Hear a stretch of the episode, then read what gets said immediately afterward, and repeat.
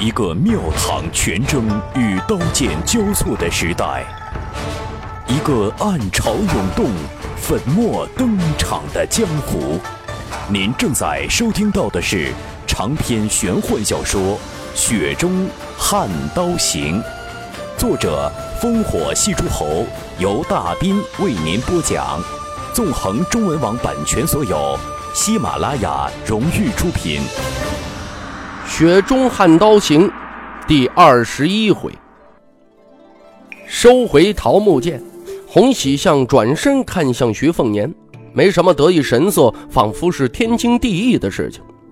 这徐凤年愣了一下，微笑：“懂了，这就是你的天道。”自当是做了件吃喝拉撒此等小事的洪喜相啊了一声，谄媚的小跑向世子殿下：“给说说怎么个道？”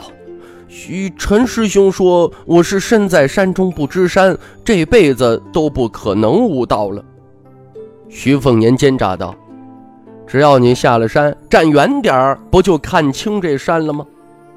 洪喜相唉声叹气，做掐指状，一阵的推演，无奈道：“就知道今日不宜下山。”这徐凤年恨不得一脚把这躲乌龟壳里边不探头的胆小鬼给踹死。最大的本事就是钻牛角尖的江泥，跟这徐凤年算是卯上了，在茅屋住下，从冬天白雪住到了春暖花开。世子殿下每天累得像条丧家之犬，他倒落了个清闲，从不做一名奴婢该做的伺候活，每天呢就在武当山闲逛。八十一峰朝大顶，一半山峰宫观和洞天福地都被他那啊踩着麻鞋的小脚丫给走了个遍。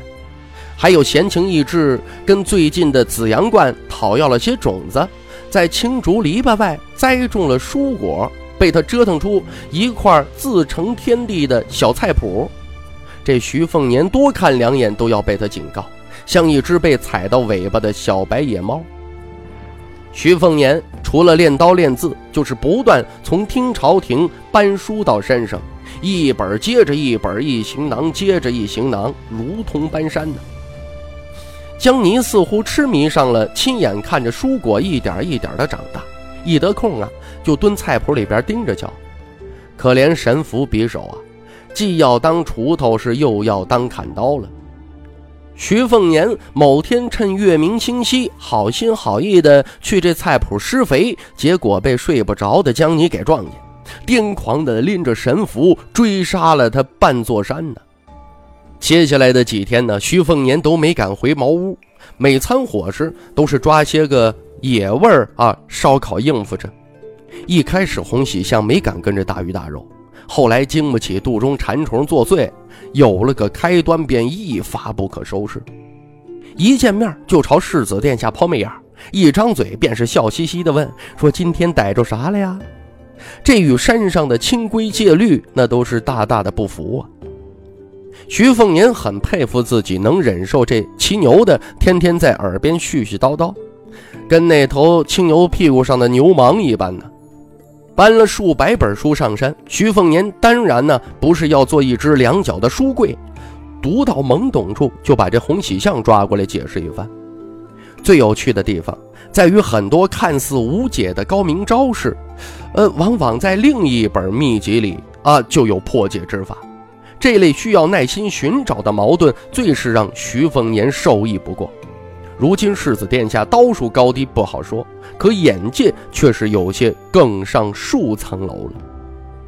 这期间呢，徐凤年拎出一本江湖上已经失传已久的大皮机记，用作炼体的典籍，招式简洁，却招招是刚猛霸道，力求一招致命。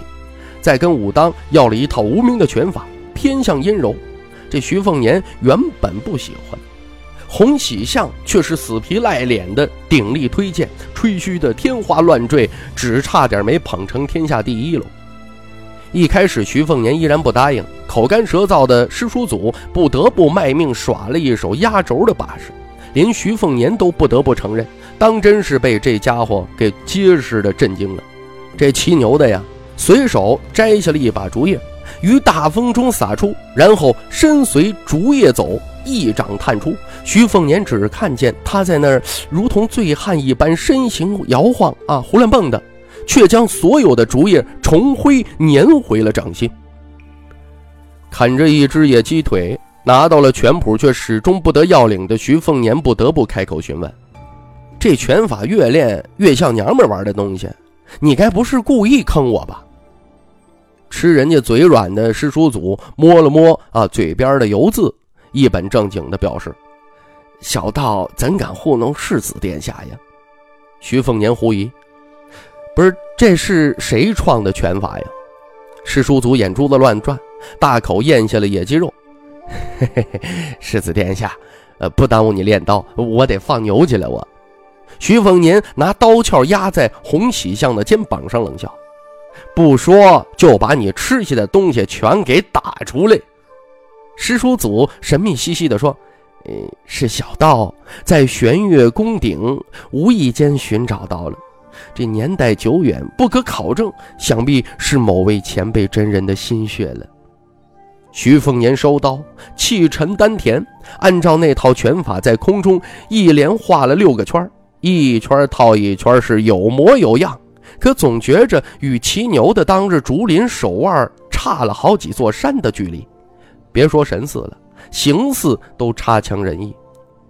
忙着去牵青牛的师叔祖看了眼徐凤年的架势，微微点头，笑容灿烂道：“这套拳由八卦到四象三才，知道两仪，一路往回推演，只不过离太极无极还很远呐。”世子殿下的手法已经相当的清灵圆活、开合有序，极为不易，比我当初是快了太多。只不过还有些小瑕疵需要校正。若说大皮击技是万斤压死千斤的手段，这套拳法便是一两拨千斤的取巧。世子殿下练习时需谨记一点。拳打卧牛之地，求小不求大，求静不求动。万一能得了一生万物的妙处，臻于巅峰，便是一雨不能加，蝇虫不能落，一叶知秋，芽发春枝。这徐凤年琢磨好半天，也就拳打卧牛有些用处，其余的都他娘废话。洪喜相呵呵一笑，并不反驳。这徐凤年眯着眼睛笑，不是骑牛的呀？你怎么这么喜欢吃肉呢？你，这山上的黄鹤最多，要不你骗只下来？洪喜相干笑，嘿，使不得，使不得！武当仙鹤通灵，而且都是我儿时的玩伴，杀他们比杀我还难受着呢。徐凤年开玩笑说：“那你能否骑到鹤背上耍耍呀？”道教仙人登仙，不就有一种骑鹤飞升的吗？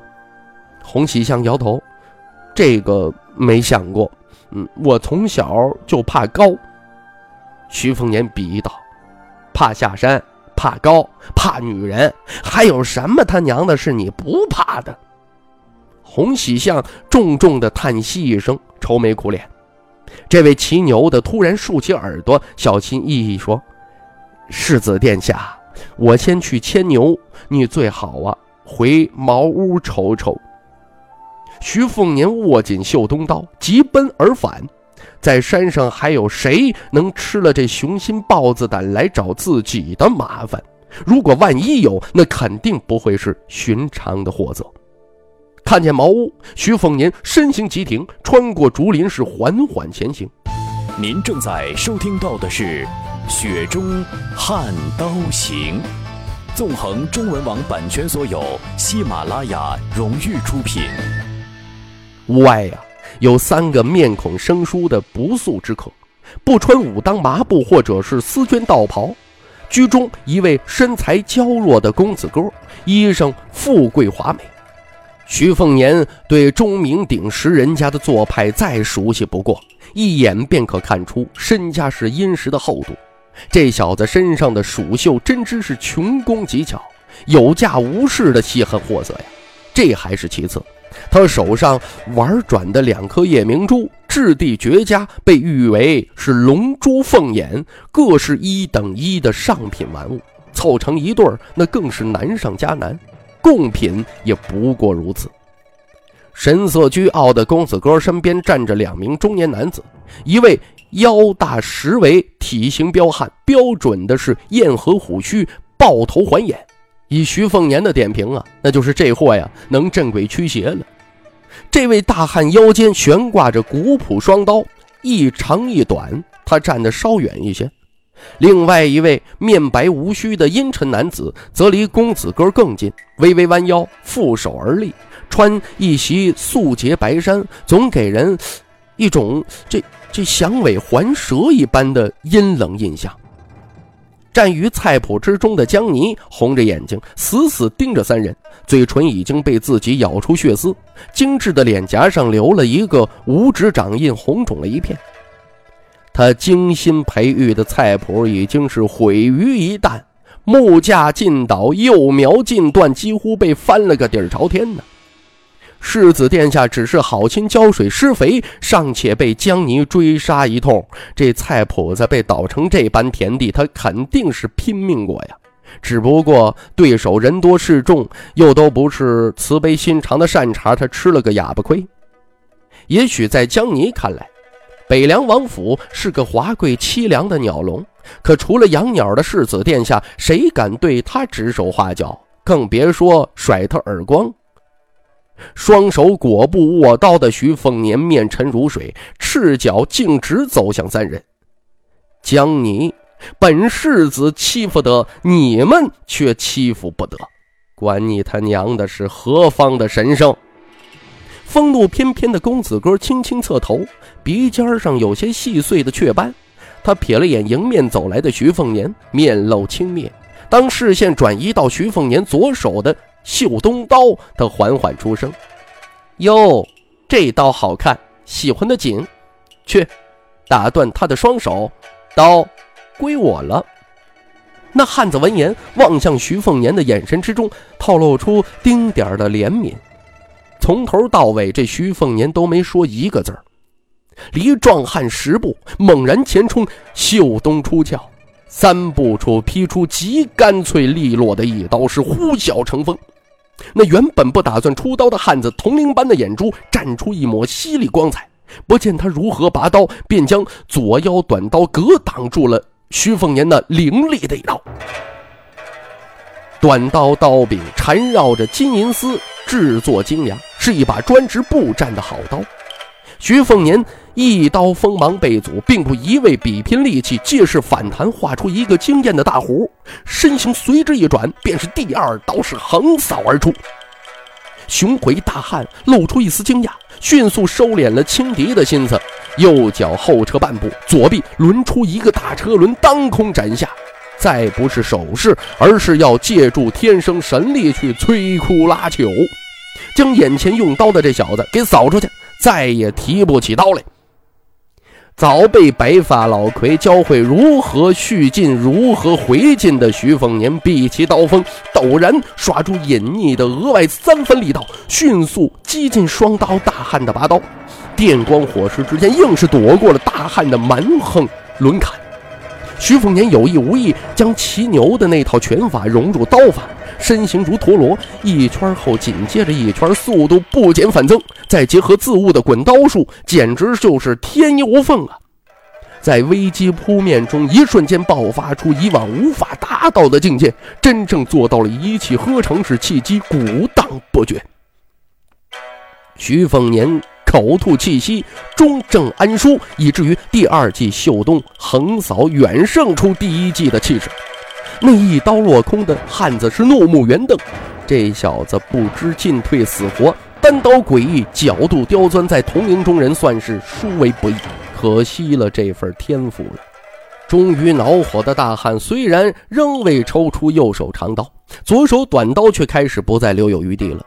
手腕毫无征兆的咯吱作响，便突兀的出现，刀身向上协调，如掉出了一条东海大鲸，猛然击中秀东异常清亮的刀锋。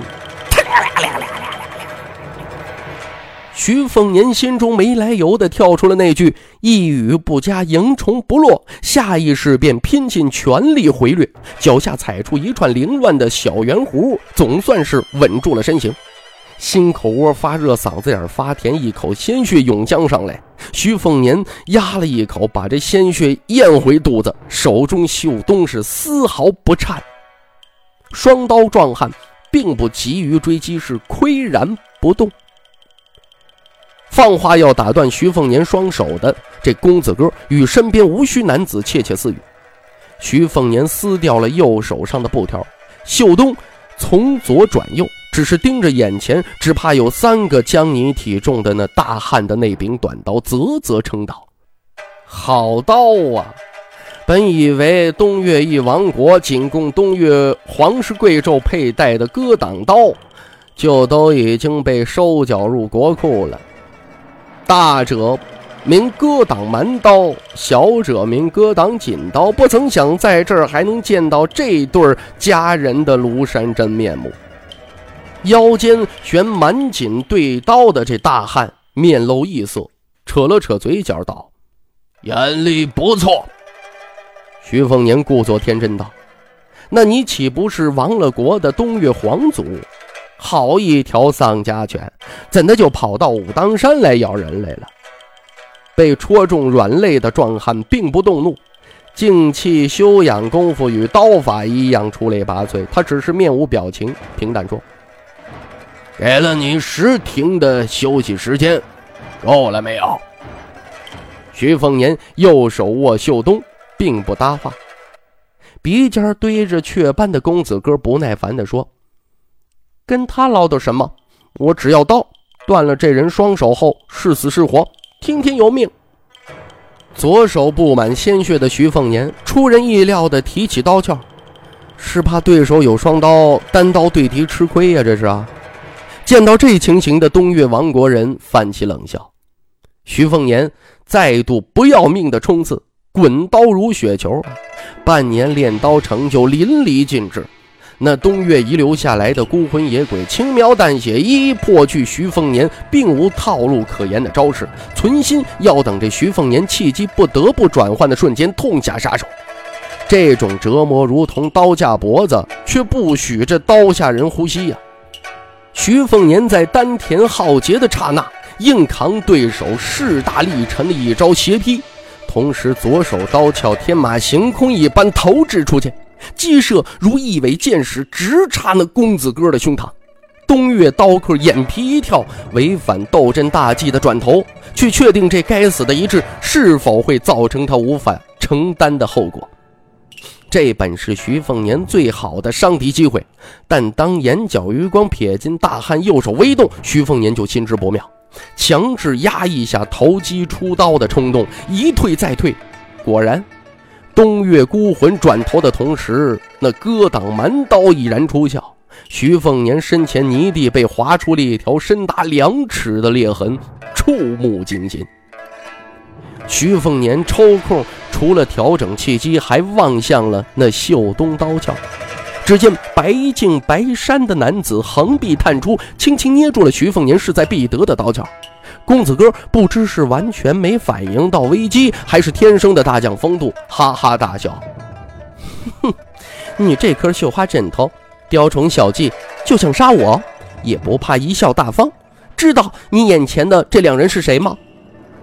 徐凤年见这东岳刀客没有要动刀的意思，终于有机会打量起面前的这位公子哥，心中顿时了然，微笑道：“小娘子，你倒是说说看，能不能吓着我呀？”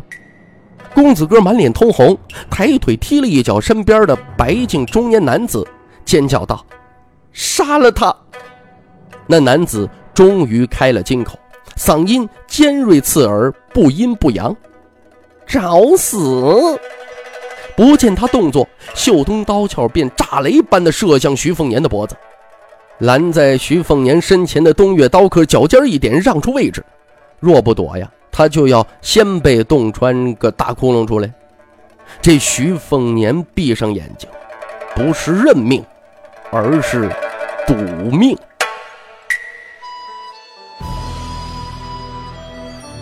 听众朋友，《雪中悍刀行》纵横中文网版权所有，喜马拉雅独家出品，作者烽火戏诸侯，由大斌为您播讲。更多内容请登录喜马拉雅电台或添加大斌小说微信公众平台 dbxd 九八一。《雪中悍刀行》今天为您播讲到这儿，感谢您的收听。